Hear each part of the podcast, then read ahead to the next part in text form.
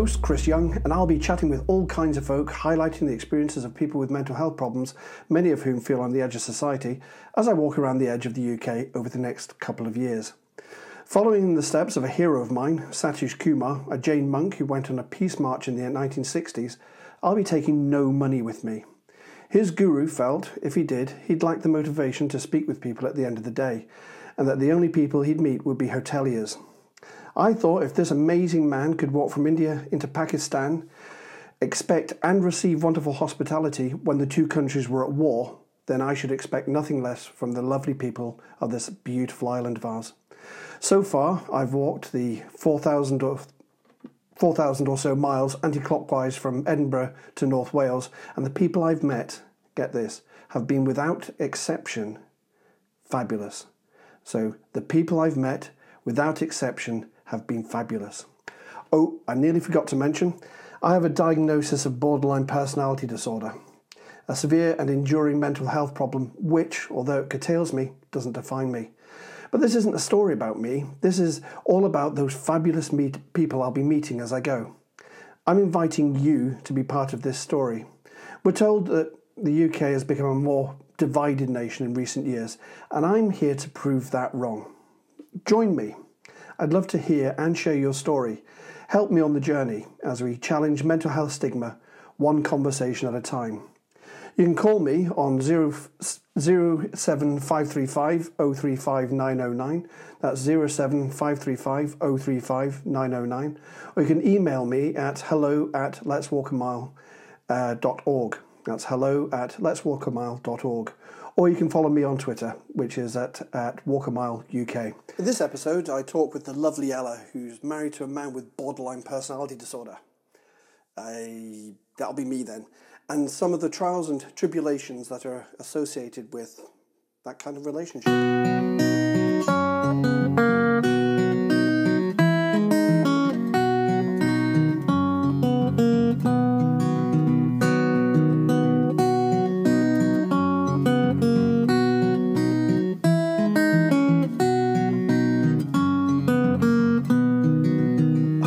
Chris Young, and this is the Walk a Mile in My Shoes podcast. This is our very second uh, podcast, and today I'm uh, interviewing somebody who has um, who married somebody with borderline personality disorder. Um, hello, who are you? I'm Ella, your wife. You'd have to. All right, okay, right. That's, that's a fair cop. Okay, I've been I've been sprung uh, early on in this. Um, I, I have to confess that Ella is indeed my wife, and uh, I do indeed have a, a borderline personality disorder. So, let let's go right back to the beginning with this borderline personality disorder thing. What? Wait, do you remember when I we first started going out with each other? When did I first get diagnosed with borderline personality disorder? Was it before we knew each other or, or, or after? Do you remember? It was after, Yeah. um, but not long after, was it? It wasn't. It wasn't very long before we realised that. Well, it was clear that you were struggling at work and that you were having lots of time off with depression, and you know they just kept putting you on more pills, um, and it wasn't really working. Um, and then you had that awful interview with the was it the HR woman? Yeah, well, I had, I had a few interesting interviews at those Yeah. times uh, with HR and uh, uh, Yeah, the, the I- occupational health doctor That's was what I meant actually. she was I meant lovely. occupational health. Yeah. Yeah. You were you were kind of wanting to self harm, and she was she was very calm and um, and just could see that it, it wasn't work. You know, you being there doing long hours and then doing a second job in the evening, it all wasn't working. Yeah, Uh, yeah. She was sort of the voice of reason, really, wasn't she? She, she was she was she was great. I suppose what, what I'm I'm more in, interested in is at the time were you aware that there was something wrong with my head? When we first met, Yeah. I'm not sure that I was. Yeah.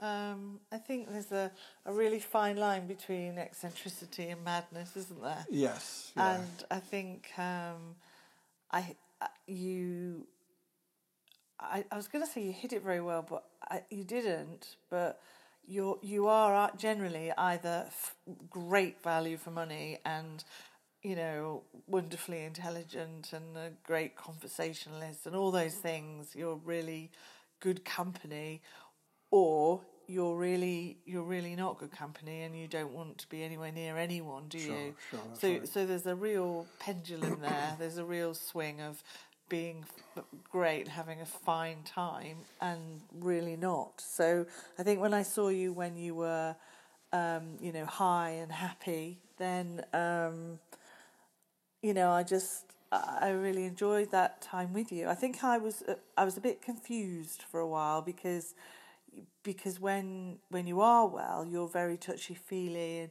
you know you don't you walk by me and ruffle my hair and kiss my head and all those things that I sort of got used to very quickly.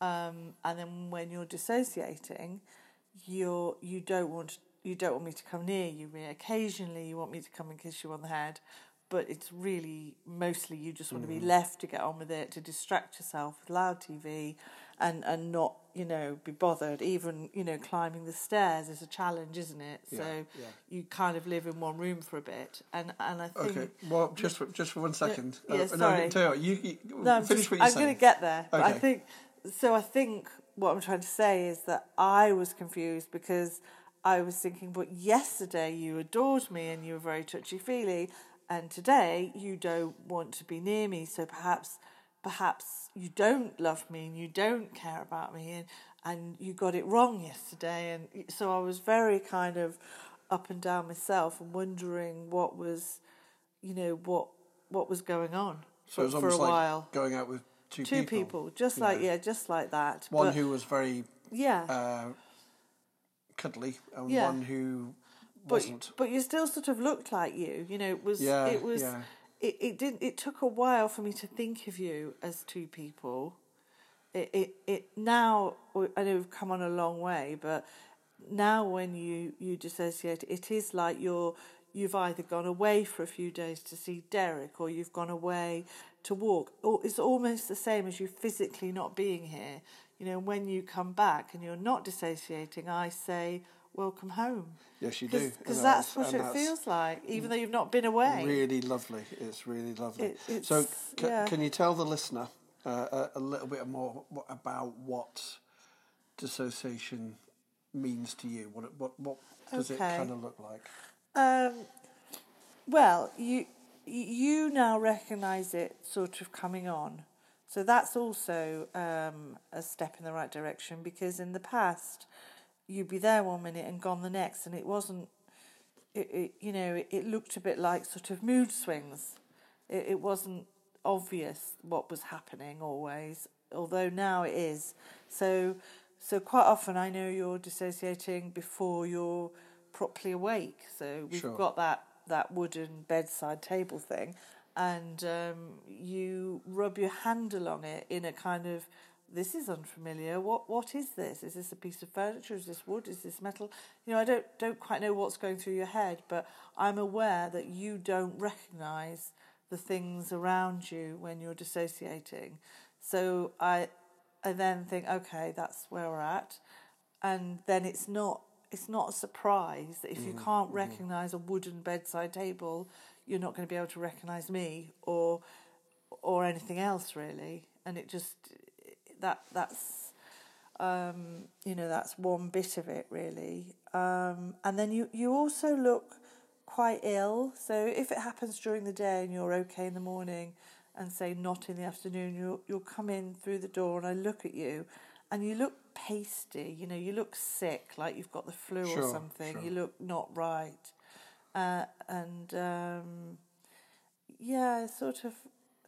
A sort of a um, not a sadness, but almost like a sort of dead behind the eyes look Yeah, yeah, I get that. in a in a um, just not just not right. Sure, Um, so yeah, so we don't really ask anything of you, and that's that works. Whereas in the past, I think we've had a lot of people offer to help, and and not. It's hard to explain. You know, we, we've had people in the past say, "Well, um, I need to talk to him today," and I'll say, "No, today's really not going to work." Could he phone you back tomorrow? Well, maybe if I speak to him, it'll, I'll just be able to cheer him up. And you and you think, how do I begin to start with this? That we're so far from it being a cheery uppy situation that um, you know things like answering the phone or the door or going downstairs to get a drink are all a massive challenge and look painful. I've got, I've got to say, for know. me, I mean, that's an absolute godsend, you know, because it's having that buffer against the mm. world. It's just brilliant to be able to sort of have that sort of, I don't know, protection. Yeah, well, you don't you don't need any nonsense. You don't need anything, do you? Really, No. you just need to get get better. And I think we've worked out that you know if you can just be left alone, you know, and fed and watered and something nice to watch, then um, you get better quicker than if you try and fight through it and put on a brave face. And it, it's it never really worked, did it? There was always this sort of crack, and it would be, and then you would feel, you know, suicidal and lots of self harming and stuff that you don't. I know you have the pull to do it now, Yeah, don't yeah. you? But you don't do it anymore. Oh, yeah, I mean, that was my next question. So- um, what, what other sort of symptoms of borderline personality disorder do you, have you seen in me? Have you? Well, over the years, I think I think all of them. I think Yeah. we've we've we've been through lists and we've we've read the borderline personality disorder survival guide and all Yeah, kinds of yeah. things. We've been to lots of talks, and I think we're both quite well read about the condition now, aren't we? I think we are. I think Um, we are. Yeah. But I don't I don't think there's um, there's one that you you don't do, except I suppose you you you're not really aggressive and violent like a lot of men with. You know, a lot of men with BPD end up in prison, don't they? Yeah, Because yeah, of aggression and what have you. Whereas it seems like yours is more female, and you turn it inwards Sure, and become sure. more depressed. And whilst you've been, you could be violent with yourself at times. You know, back in the day, when you were self harming, you were punching yourself in the face, weren't yes, you? yes. And that was, you know, that that was really hard to come up and see you. Oh, sorry, come up and see you, and you know, when you were up in Edinburgh and I was down here, and and just you know see you like with bruises on your cheeks and on your head and, and Yeah, stuff. And yeah. I think that was ultimately part of what stopped you doing it. And I would really like to say it was because I was super caring and had all those things, but I just couldn't. I couldn't cope with it because I feel that you know if you were doing other forms of self harm, mm-hmm. It would be different because um, uh, yes, it- it'd still be it'd still be hard, but um, and I know it's not about me, but what I love about you is your wonderful mind, and Yeah, yeah. and if you punch your head continuously, eventually you'll pro- you could probably end up with brain damage. Do you know, and that, and that's something that, that stayed with me is you know, I um, I couldn't, you know, self harming is, is is something that I, I don't do. I almost hear your voice, and I, and you know, because I, I love you so much, I, I don't like the idea of not being around to, to be with you. Uh, I think that makes sense. Just hopping back a little bit.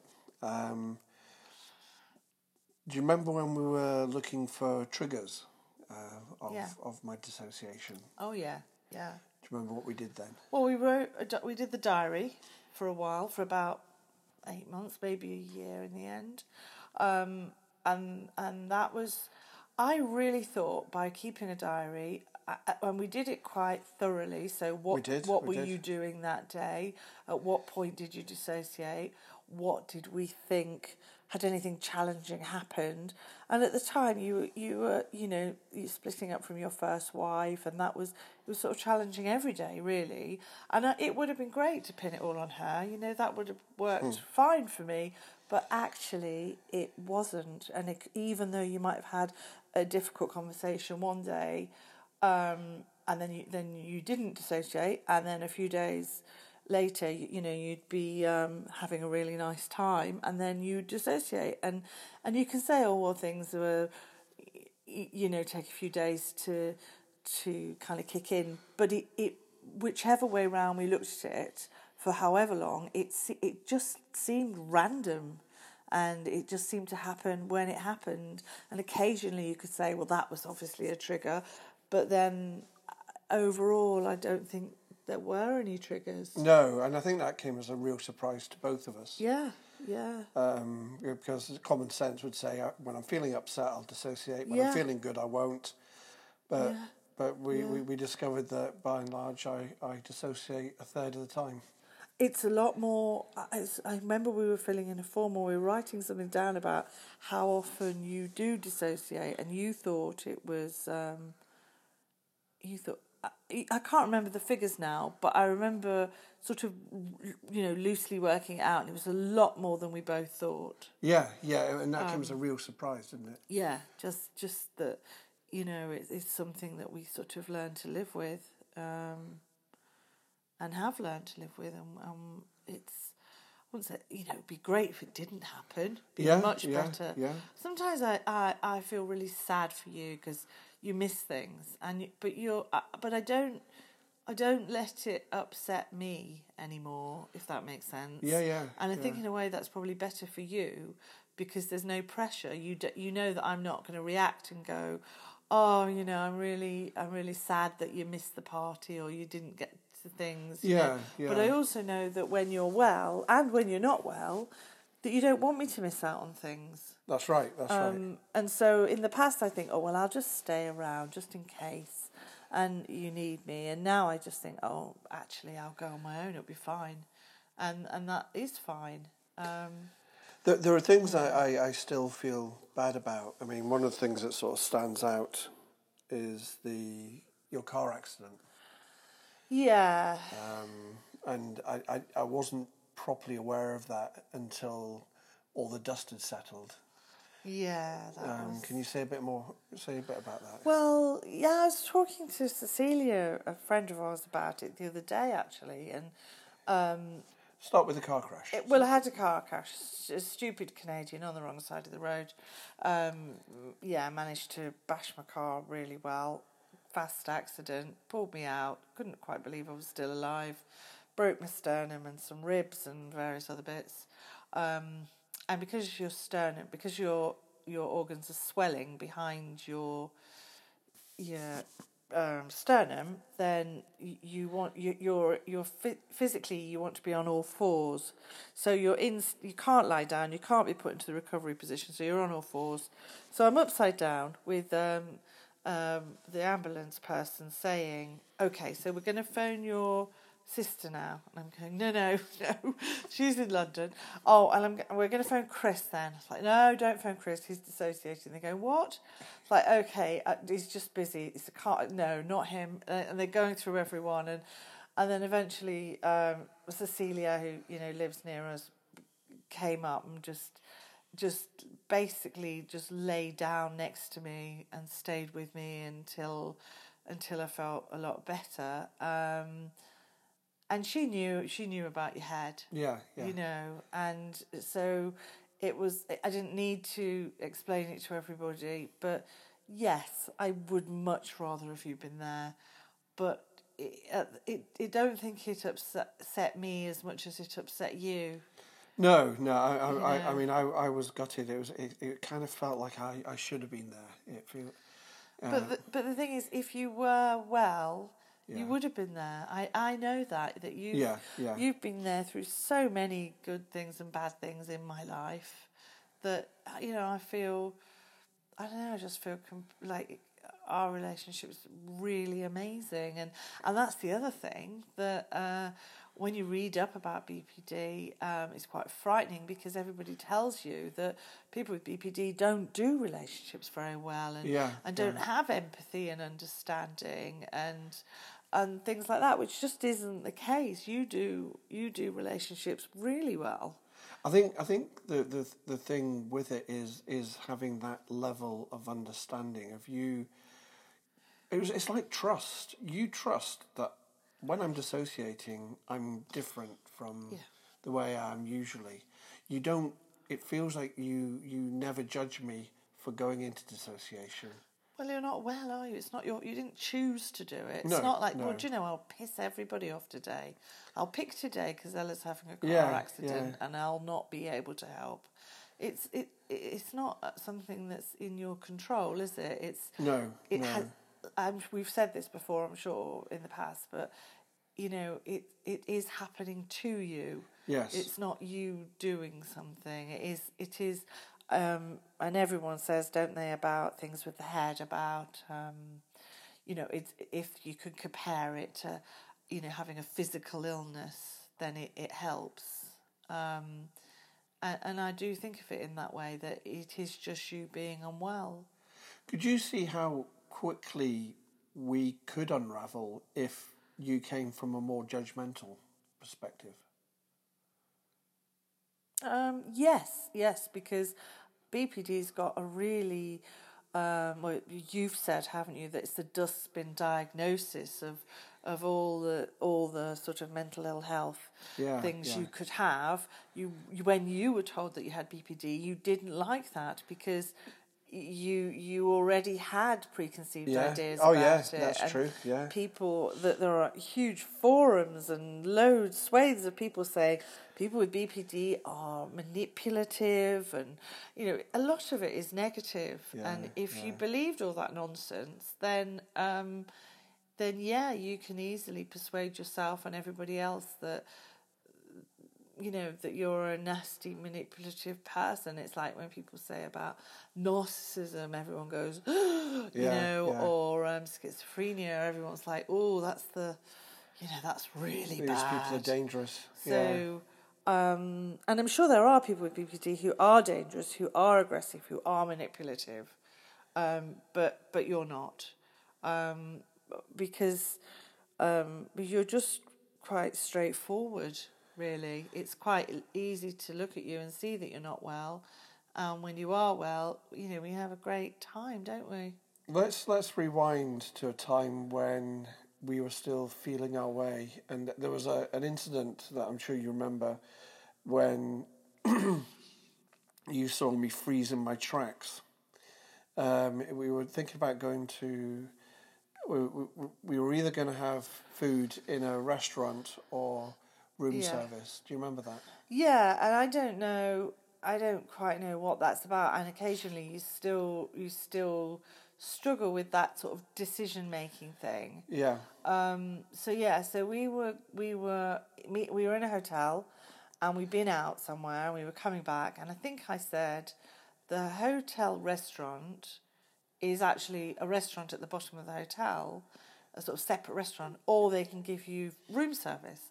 So would you like to have steak in our room or steak in the restaurant? And and you looked like I'd asked you to chop your arm off or something, and and you just stood in the middle of the road, not not dangerously, just Yeah. we were crossing the road, and you just looked so uncomfortable and unhappy with that um, that I can't actually remember whether you did make the decision in the end or whether I said, "Hey, let's just go to the restaurant." I, I I'm fairly sure I didn't. No. It and and and then you did it. Then we did it again a few weeks later, and we were here. and We were in Oxford, and Right. um, we were on the Cowley Road. And I think I said, "Oh, do you want to go to the?" Um, you know, there's like the cafe bar bar where we can sit on the floor on the rugs and just have tapas, or do you want to come home and go to the pub, or you know what what what do you want to do? And you just again, you just looked like a rabbit in the headlights, just kind of. And I think, I think me, I had to try and sort of explain that um, that if I really wanted to go home to the pub, I would say I want to go home to the pub. But the fact that I'm giving you the choice means I really don't care.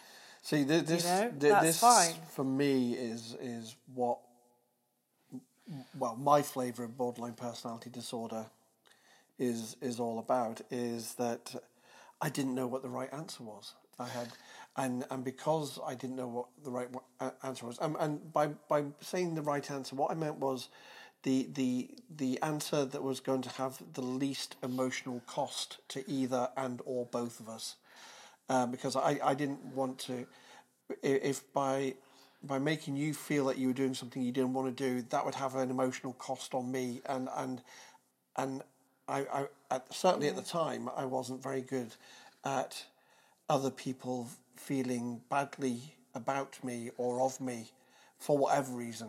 I think I think you're just a people pleaser. Yeah, And yeah. so you said what that person wanted to hear a lot, a lot. You know, what I wanted to hear a lot of the time, um, and I want you to do it with other people. But I think, um, Can I just say, in, in, in psychotherapy, I, I, I actually referred to myself as a whore because you know, I'll, I'll be whatever you want me to be.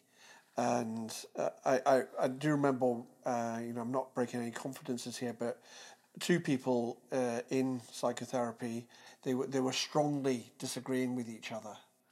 And I managed to strongly agree with both of them, even though they were disagreeing. And that's when the psychotherapist went, Stop, Chris. Uh, you've just agreed with two people who are disagreeing. Discuss. And it was amazing. It was one of those feelings that is a sort of eureka moment.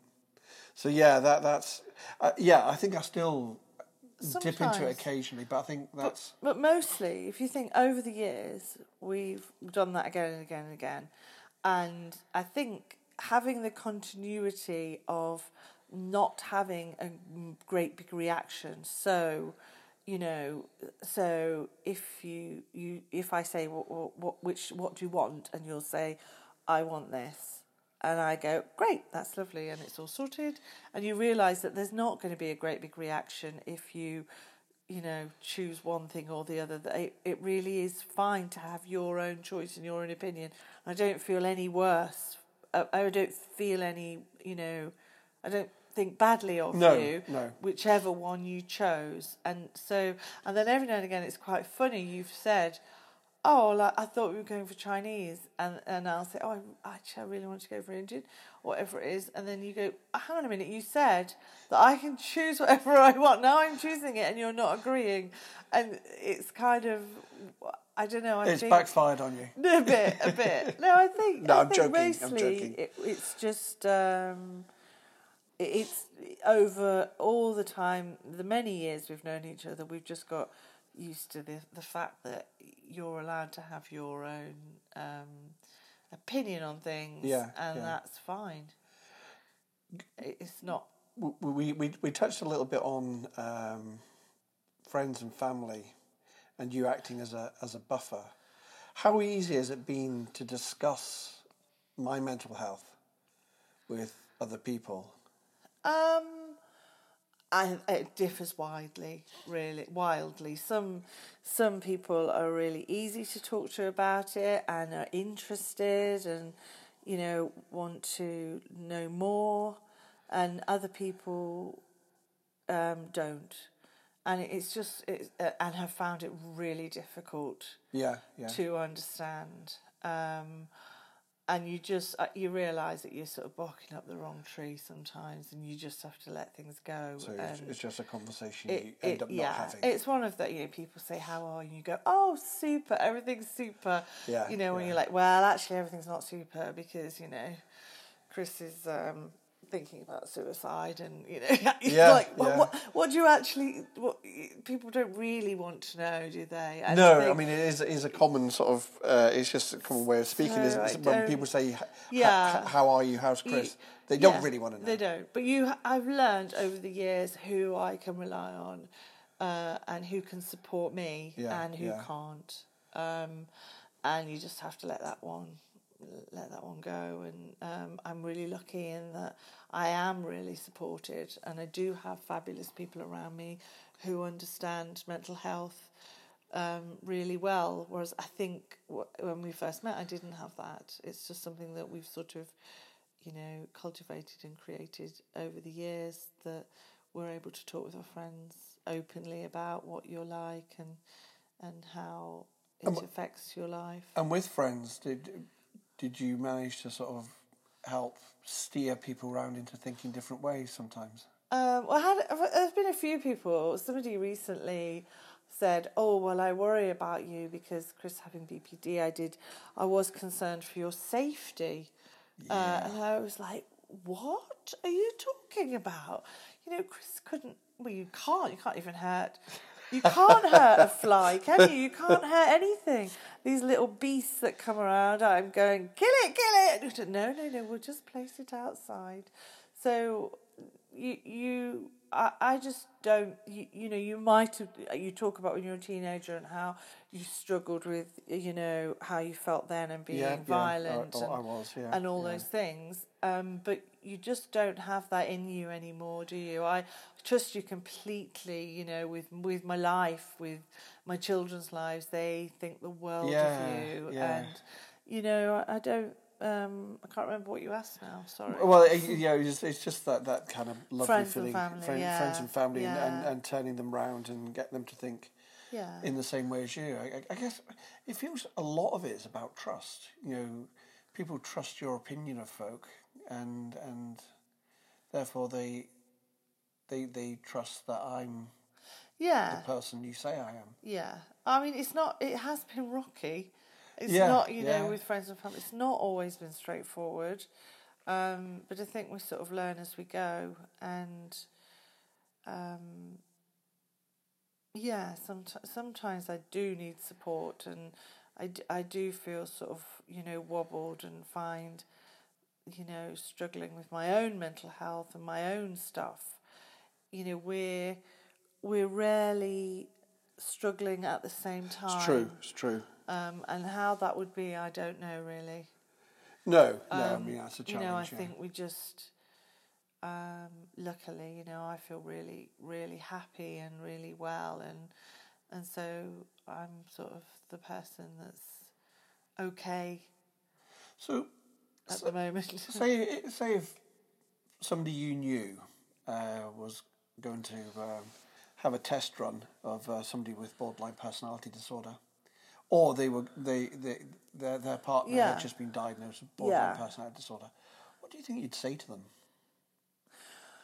Well, I have I have a friend friend's daughter who's in is in that situation, and it was quite easy to, uh, you know, we almost sort of wrote a list between us of um, how to get support and help, um, and I was talking about um, the toolbox that people talk about and how you you have different things and they all they all contribute towards making you a well person. So you know if you happen to be in a great marriage as we are, Yeah. that's a tick, fabulous. If you live in a beautiful place with lots of light, that's another another tick. You know if you have um, psychotherapy or, or any kind of talking therapy, and then there are meds and um, good friends, um, a job that you enjoy, all those things all add to your sort of toolkit, don't they? Yeah, And yeah, then yeah. if you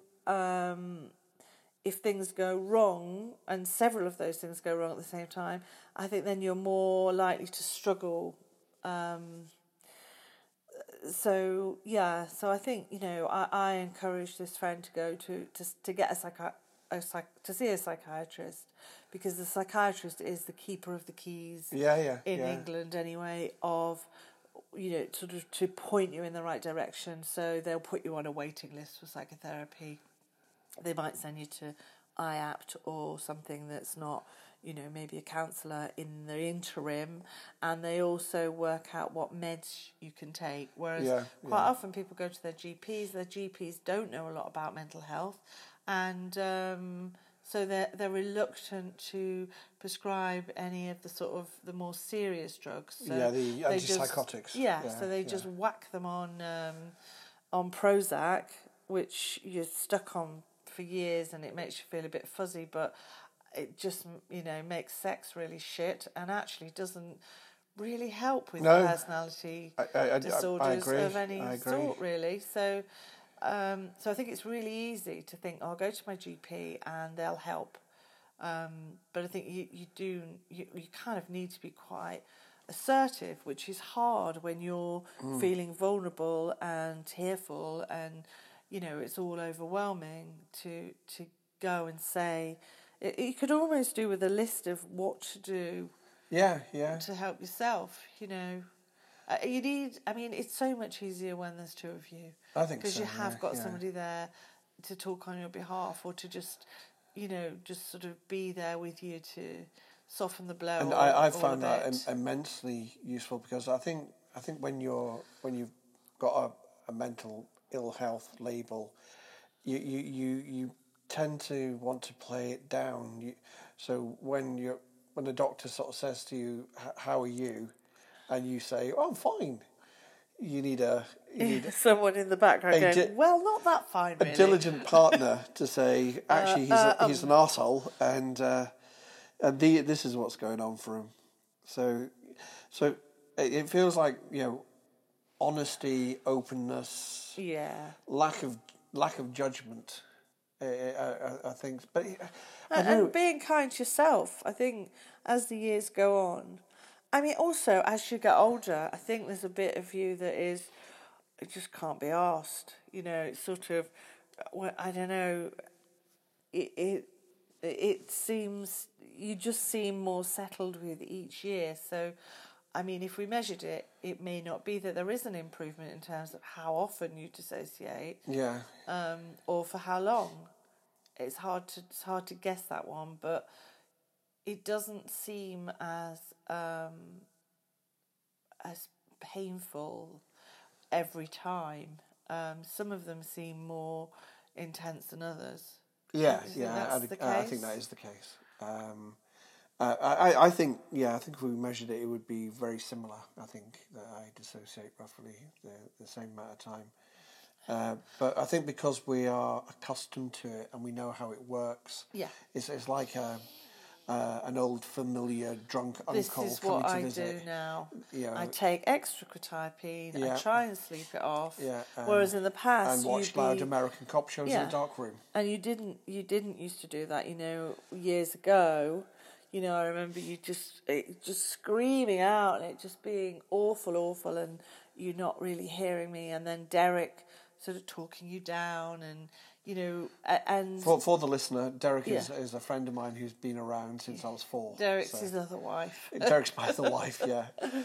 he's adorable but he, he he's been um he's really been there for you hasn't he Yeah, yeah. um, he's an amazing chap, and I think um, sometimes you need somebody like me or Derek to go. Take your bloody pills. Just, just don't. But- but don't, really simple stuff. This. Yeah, Sit really down, get stuff. a drink, Yeah. take the pills in. You know, less than an hour. You'll be asleep, and sometimes you, you know, you do sleep for a long, long time when you're dissociating. Yeah, yeah. But I kind of figure that sleep is quite healing and that it can't really do any harm. No, I, I- think I agree. I think, yeah, I'd, I'd, I'd much rather sleep through it than Yeah. experience it. Every now and again, you have sort of daft days, don't you, where you say, Well, I'm feeling better now. I don't think I'll take my pills anymore. Not quite that bad. No. But, but you, you kind of toy with the idea. And then there was that day when you were dissociating and you were going to go and see the GP. And I was saying, Let's just leave it for today. And Yeah. We'll re make the appointment again because it wasn't for anything life threatening. But no, you were determined that you would go and see the GP. Yeah. And that when you were in there, you'd explain to her what it was like to dissociate, just how awful it was.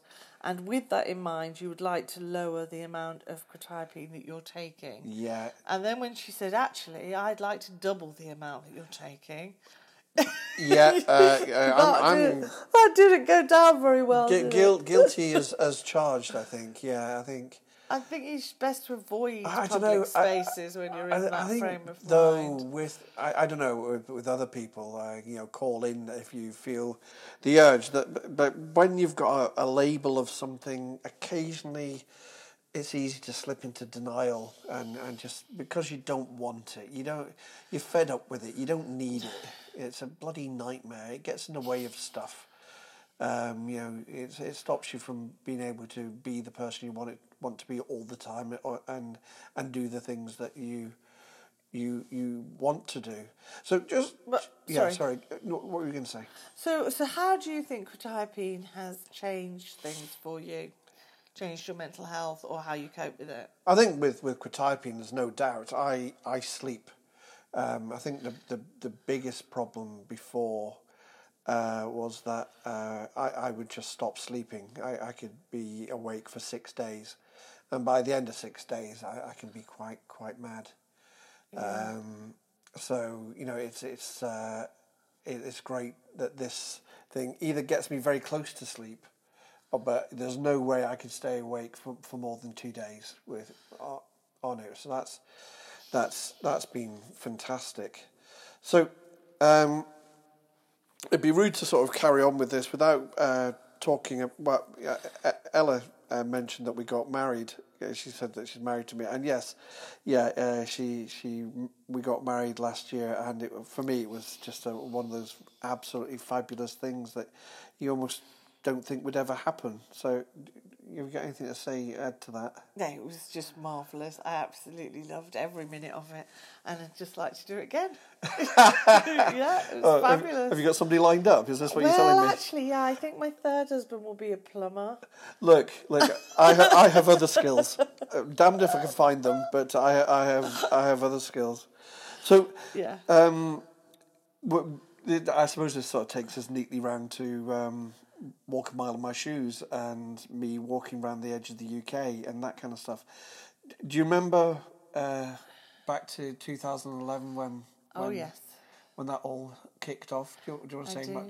Say Yeah, about no, it? I remember. Um, I remember waking up and it was pouring it down with rain, like bucketing it down, and and I could hear you'd got the radio on and the ra- and it was saying Chris Young is walking out of Edinburgh today to do a mammoth round the coast walk of the whole of the UK with no money. If you want to say goodbye to him, you can see him at the Cramond Brig Hotel, uh, uh, uh, Inn in, yeah. um, at midday. So and and I I woke up and I just thought, oh, it's today. Oh, it's pissing it down with rain. That's unfortunate. Um, and I just, I, I don't know. It was. It was a hard day for me because yeah. I knew I was going to miss you. I was worried about you, and I didn't have your faith in mankind and sort of the general public to look after you in the way that you did.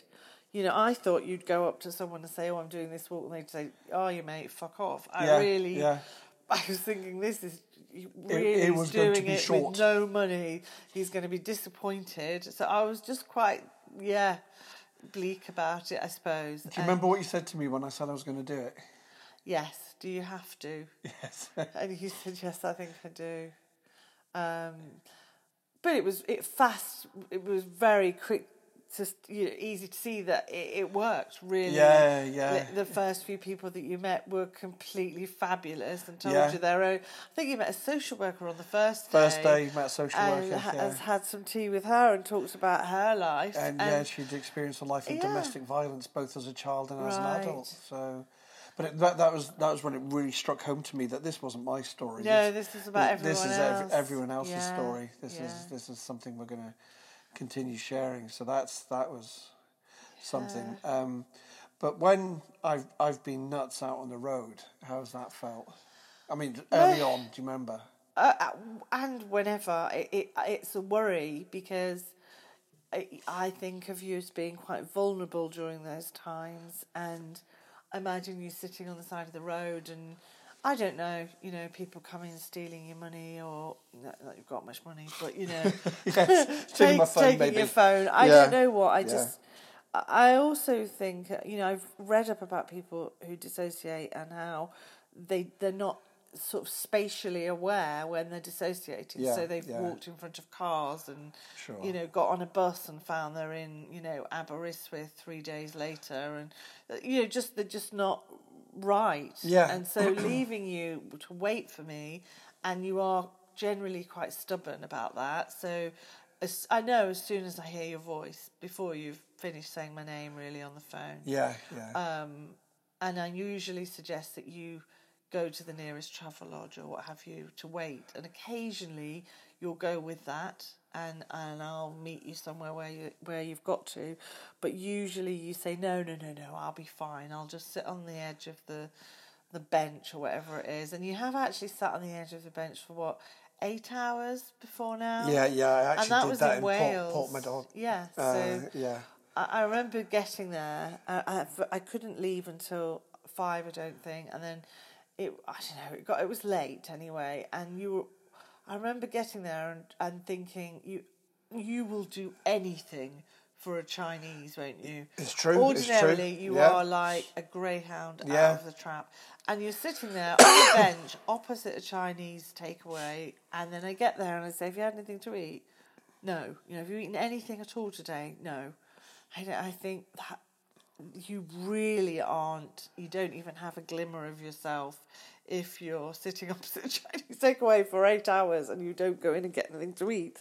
So, um, yeah, so those are the sort of things. And I suppose when you're in the Highlands of Scotland, you know, it was up to 11 hours to get to you. Yeah, yeah. You know, we had we had a couple of times, not many actually, where you've gone back to walk with the car. No, No, you must have been doing a talk in Glasgow or something. Oh, it was yeah. and then yeah. and then I had to get several trains to get to you. it Uh, was ill thought through, is it what was- it was. I think we rarely we Yeah. rarely do that. It's usually me that has the car now, isn't it? Yes. So, um, yeah, but that you do you do still go off and do things in the car. So Yeah, it is yeah. always likely that it can happen, but.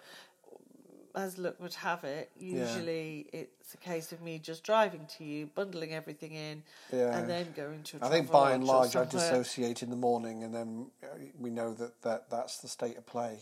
It, it, it's Yes, not often I that's true. dissociate from the middle of the day, or No, no, not so much now. and I think true. those are the times when I inadvertently stole the car, and uh, it all went a bit tits yes, up. yeah.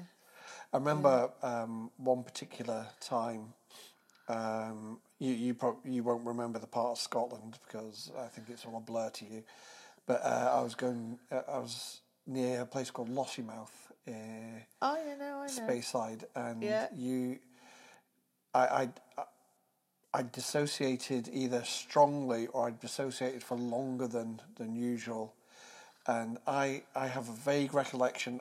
This is probably false memory syndrome, even that that you said to me, "I've booked a bed and breakfast for you."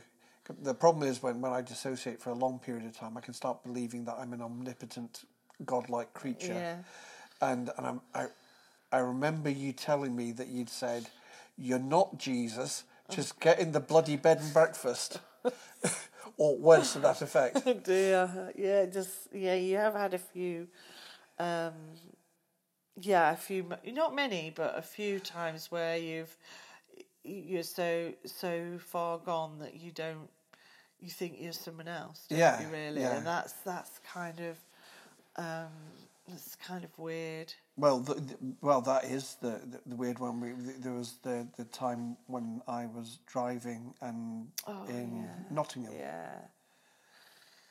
Yeah, that, that was that was really hard. We were going to see a band that we were both really looking forward to seeing, and and you just got a bit argumentative and edgy. So, and I'm sitting next to you whilst you're driving, so I wasn't yeah. thinking he's dissociating. I just thought you were a bit moody. Yeah, And then you said, "Oh, I can't do this anymore. I've got to stop." You stopped the car, um, and then I realised. Then I realised that you were, you were really not right, and you were dissociating, but in a, in a sort of going back in time way, quite different to how it is usually. Yeah, yeah. So, um, and I felt I felt quite um, overwhelmed and kind of um, out of my depth. So Sure, sure. It must have been quite early on. Um, so uh, yes, and you weren't really making any sense. Uh, I think I said, "Well, uh, I'm going to drive. I'm going to drive now," and you were like, "Okay." So we we passed each other, uh, and again, I think you, you just sort of walked by me and got into the car, and ordinarily you'd kind of I don't know, Yeah, pat me on the pat you, shoulder yeah, or something. I don't know what it, what I expected, but it it was.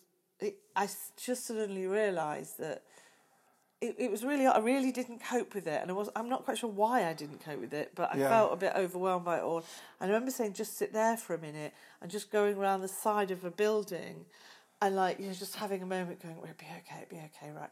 Kind of just sort of talking some sense into myself, and thinking, "You're not, I'm not coping with this," and then thinking, well, you- you've actually got to cope with this. Yeah, you've got to go yeah. back there and you've got to cope with it and you've got to get get us home really. So so then I got in the car and then you were talking about um, you were reaching out like towards the dashboard with your hands looking and it looked to me like you were you were g- trying to hold somebody's hand Sure.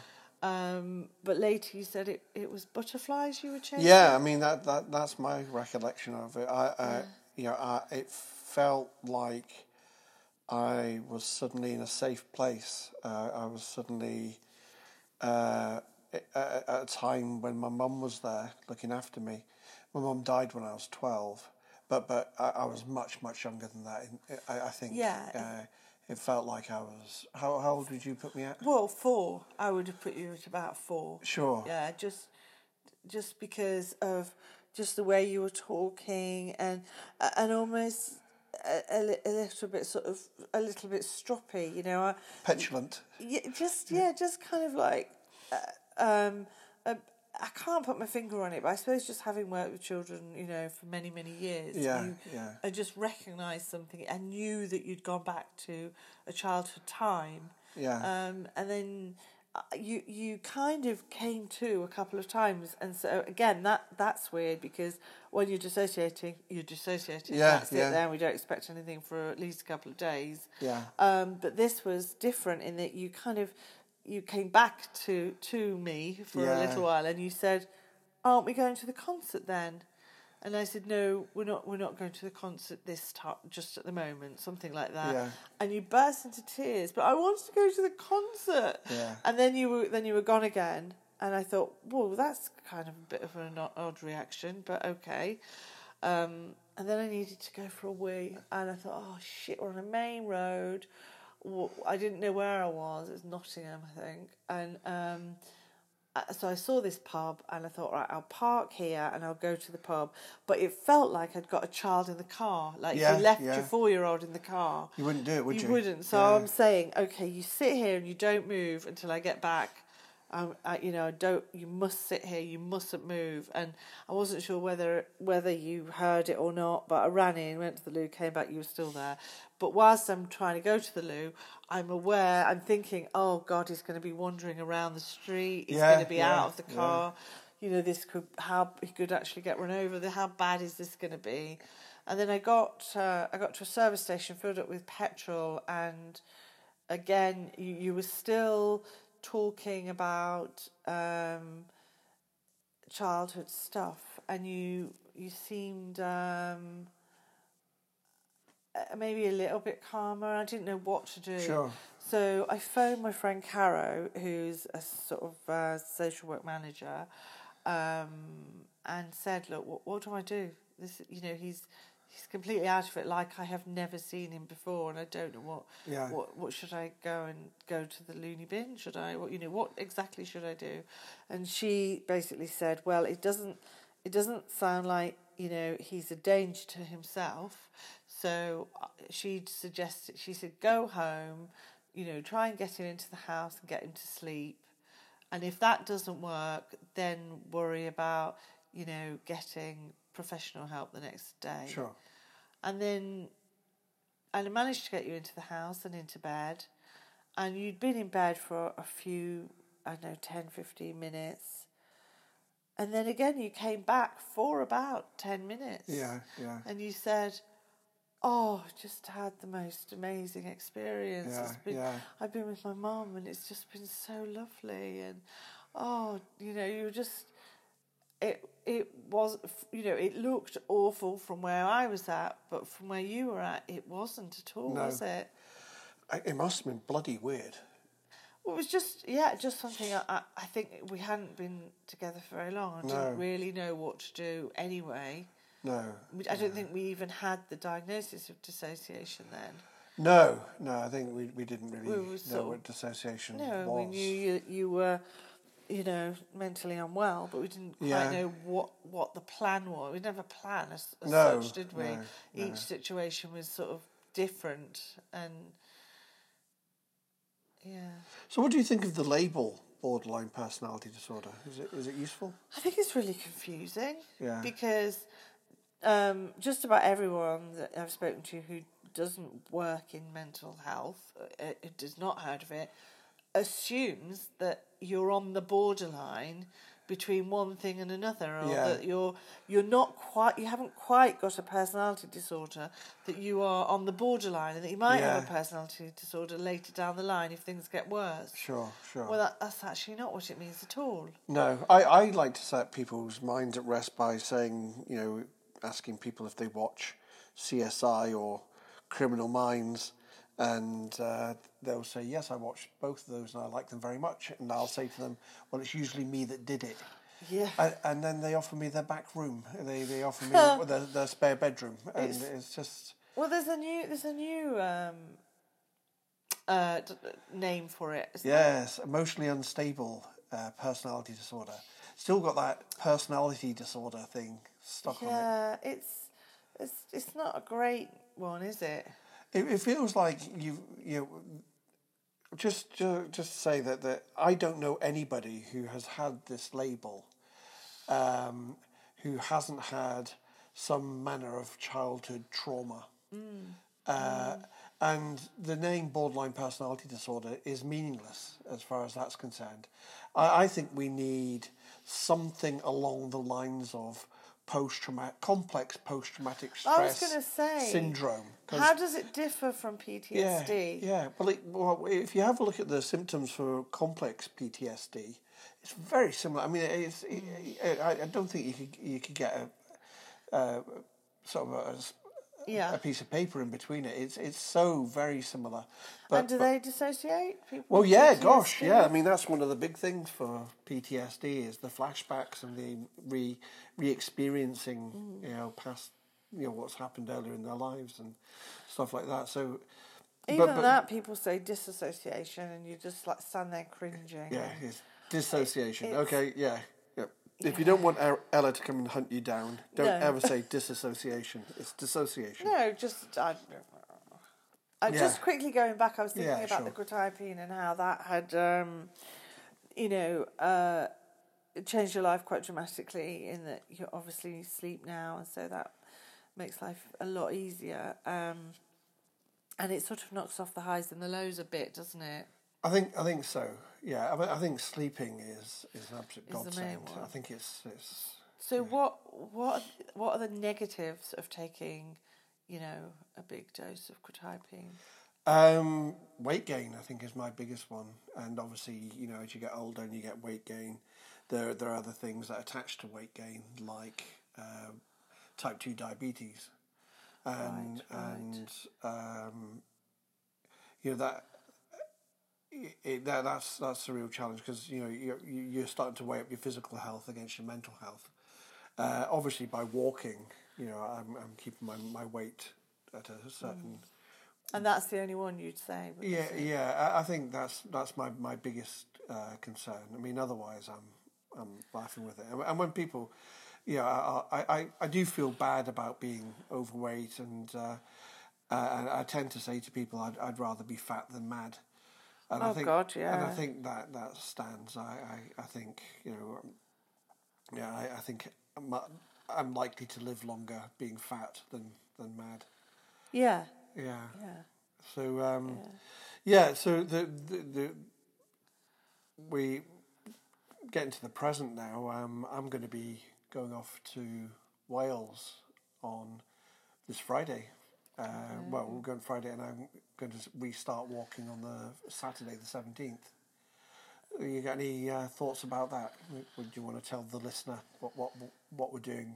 Well, we've hired a cottage for a few days, We have. so we can. Well, I like to think so we can break you in gently, and you're thinking so that you can break me in gently, aren't you? Really? I think it's but yeah, So it's a nice two Probably thing. more yeah. to do with with me getting my head around it. Yeah. I think because I will, I really miss you, um, but also you know this was always this was always the plan.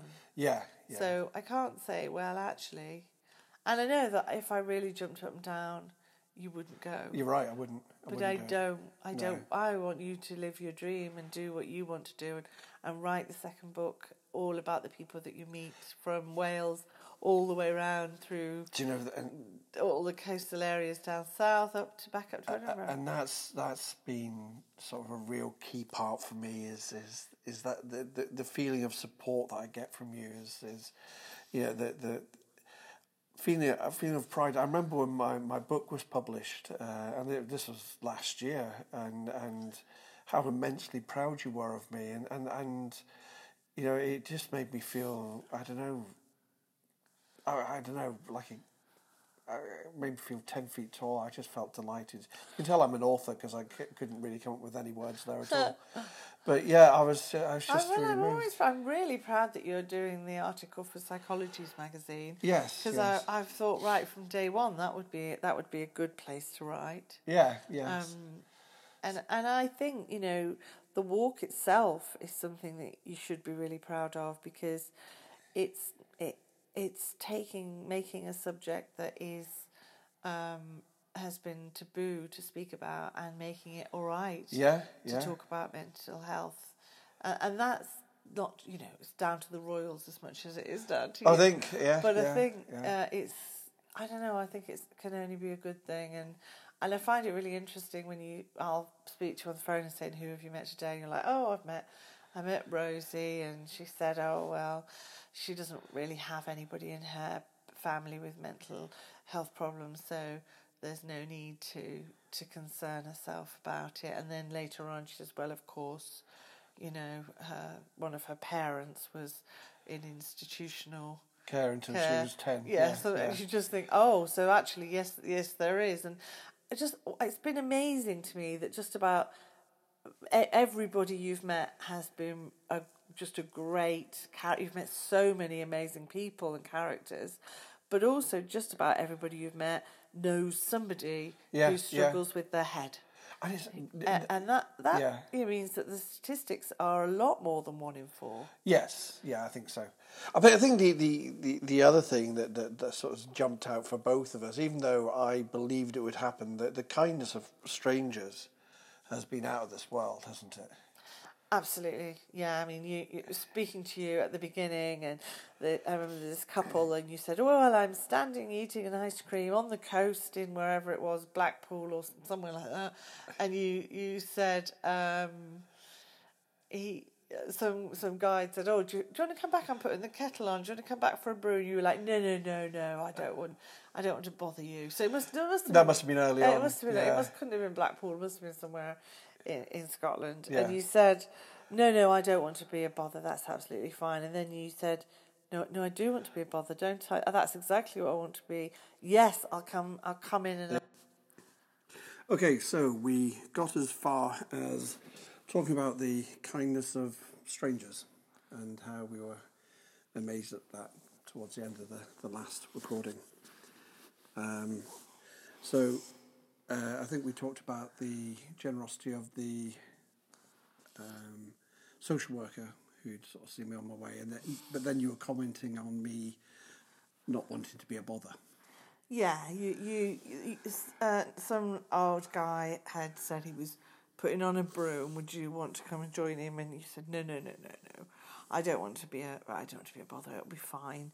And then you thought, actually, I do, I do need to be a bother because, um, you know, conversations will only start Yeah, if true. you are a bother. So, Yeah, yeah. and then, um, then you got there and, and his wife emptied out all her. No, was no, that the same person? not- you, you, yeah, you've mixed my people, but, but you know that that's perfectly fine. But, but this guy was uh, a guy called Donny Sutherland, and he was about eighty. This chap, and he invited me back to his house, and his wife looked at him and looked at me and looked at him, and you could tell her th- she was thinking, "Oh my bloody god, he's brought another one home." and uh, he she she was d- delightful. She made me a cup of tea and uh, she's saying, "Do you want her?" And before she could even finish what what she was saying, he said, "Yes, he does." And so I'd, I'd have this big roll, and she just kept on feeding me. And then, uh, just as I was about to go, she said, "Do you, do you want to pack lunch?" And he said, "Yes, he does." so this this guy was so enthusiastic, so full of life, just an absolutely adorable, adorable man. He'd been a, a, a lighthouse keeper and he told me this story about how one of the, the old lighthouses that when it came to be a, a change of shift on the lighthouse, um, the the new shift came out, and they found a table with uh, food set out, uh, cups of tea set out, but nobody was there. The the, the people they were replacing had gone. And to this day, you mean they don't know where they where they went, but you know they just assumed they'd been sort of washed overboard. But it was it Oh, was just the, the the weirdest thing. But he was so full of these kind of stories and so welcoming. And the the really sad thing about uh, this this Donny Donald Sutherland, ex- except no uh, no other Donald Sutherland. He is the real Donald Donny Sutherland. Uh, his son got in touch with me uh, a couple of years later and told me that he'd sadly died. Um, but what they'd done was they looked around the internet to find out if there was a, there was anything about him, and they they came across my blog, and my blog was read as part of his eulogy, which was just absolutely lovely and, uh, and adorable.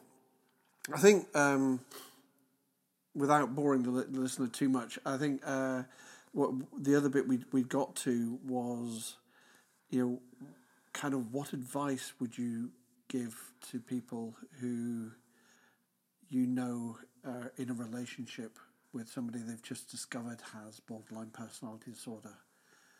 I think if they're in the relationship already, then um, I would say just to go slowly, read read all you can, Yeah, um, so that you understand what what's a symptom and what's not, um, because it's quite surprising the list of symptoms.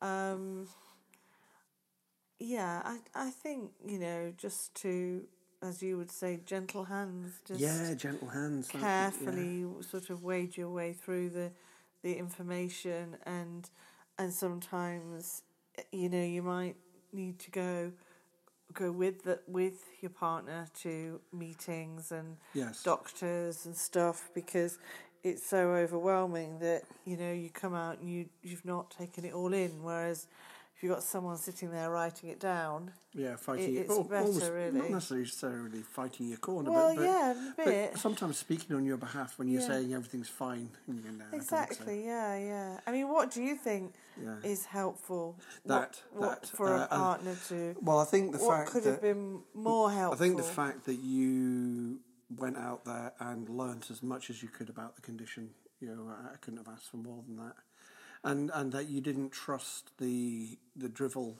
uh, that's across social media saying, "Run, Yeah, run, and keep running. Don't look back." You know, these people are dangerous, horrible.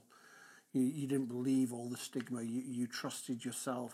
I, I think the stigma's there because um, because relationships. Um, having said, you know that you're really good at relationships, and you are. It's complicated when you're in a relationship with someone who perhaps isn't being entirely straight with you. Yeah. because they're fearful of their own mental health and the way that they're feeling, Yeah. or because they, like you say, they just want emotional quiet. Yeah. So, um, you know, that there's that the sort of lying side to it. I, I would say anything for emotional um, quiet, I and, and, and, and I think yeah, that's where the lying comes in, and and uh, so that that's a bad. Yeah. It gives it a bad name. it does, it, uh, but Um, you you took that. It felt like you took that step back and thought, well, what's what is going on here?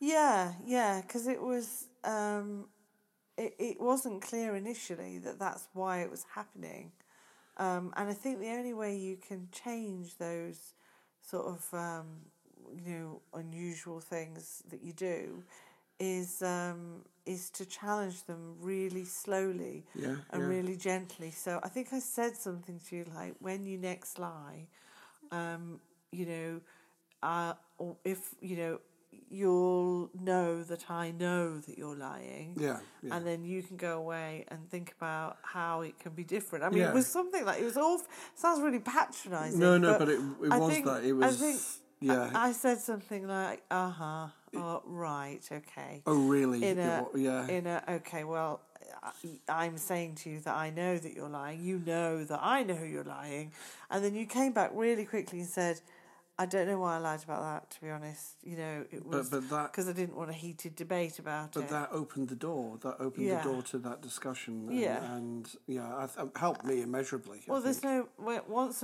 you know that that other person knows that you're not, you know, telling them the whole truth. Then Yeah. actually, it's there's no point, is there? Because there's no point in lying if, if it's going to fall on its face. I think I, I think what this does is it kind of springs the sort of notion that people with borderline personality disorder or the label borderline personality disorder um, are evil masterminds. Yeah. Um, basically, when when I would lie, it'd be shooting from the hip. It was to avoid conflict. oh yeah. Uh, and there were there were no long term goals there. No. It was just a, an immediate thing. And and the more lies you told, the more complex it became, and the more yeah. ridiculous it got, uh, impossible it got, and and stressful, incredibly stressful. Yeah. I think I think for you. Yeah, yeah. Yeah. Yeah. So um, It was. Just, I think it was just a bit confusing at first Yeah, for me, yeah. but but I think a lot of you know a lot of the forums and things people put on. Oh well, my you know my ex has got BPD and she's done this and she's lied about this, she's lied about that, and and then it, it does. It's got a bit of a bad name. Yeah, yeah. So, I think what we'll we'll wind up with saying is that um, Yeah. I'm going to back to Wales on Friday. Yeah. going to start walking from Porthmadog on Saturday, Yep. um, and uh, you're going to be Cooking. around. you're going to be around for a, a whole week. So when I'm walking during the day, you're going to be putting me up and and looking after me, just to sort of break us both Yeah. gently because it's been a while, hasn't it? I think you'll have a fabulous time. I think I'll have a fabulous and time. it, the and little think- cottage is more for me than it is yeah, for you. yeah. I think I think people will be brilliant, just as as they were before. Um, yeah, just to reiterate, you know, I think we, th- there's some vague concerns that you know we're. I, I'm going to be walking in a in a Britain that's slightly more divided than the one I left uh, all that time ago. Yeah. Um, but my, my feeling is overall though that it it's it's going to be it's going to be the same old walk a mile in my shoes. It's going to be people being fabulous, generous, kind, willing to talk, willing to share a story, willing to sort of help me on my way. And and I, I can't, yeah, I really don't see that that changing. I just want to keep proving that to people. I think the media has made a real hash of things by exacerbating. Uh, uh, opposing thoughts, opposing opinions, and and instead of saying, "Look, there's grey areas here," they've just made it massive. And the same on social media. You know, people tend not to see the grey areas; they just want to see the the incredible difference. So they rally around each other, and uh, it's it's it's uncomfortable. But you know, that's that's that's my my hope for it, and, I- and I, I don't think I'm going to be wrong. Um, the other thing is, uh, this is going to be the start of the second book, hopefully, and uh, it is going to be something along the lines of "Walk a mile in my shoes," finding love and compassion in a divided Britain. But the whole thing is, you know, spoiler alert.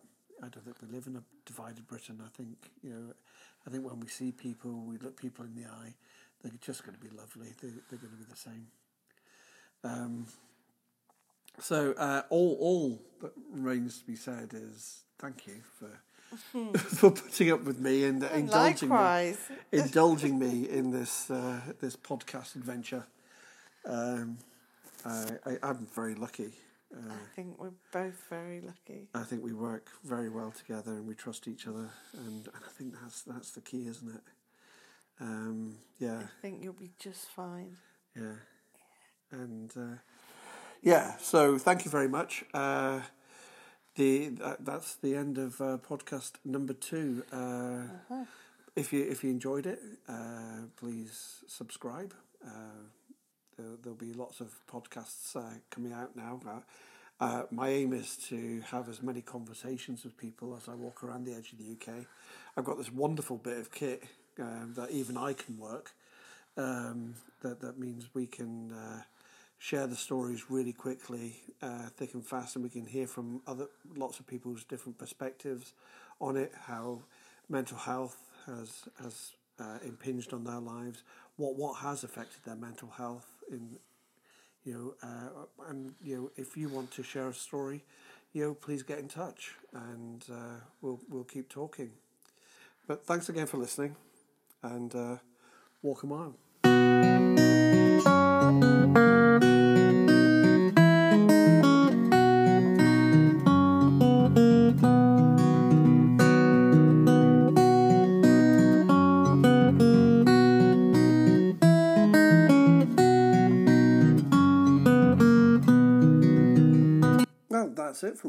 Just now. A huge thank you to Ella for being part of this. Remember, you can contact me on 07535 035 909. That's 07535 035 909. Uh, or you can email me at hello at letswalkamile.org. That's hello at letswalkamile.org. Or you can follow me on Twitter at walkamileuk. And if you have the Anchor.fm app, that's the Anchor.fm app, you can leave audio messages that I can play in the next episode. And on that very topic, next time I'll be speaking with Simeon, a man with spina bifida, asking the question is he disabled or is it society that's disabling? Along with some discussion on the interaction between physical and mental ill health. Till the next time, I've been Chris Young and you've been rather fabulous. Walk a mile.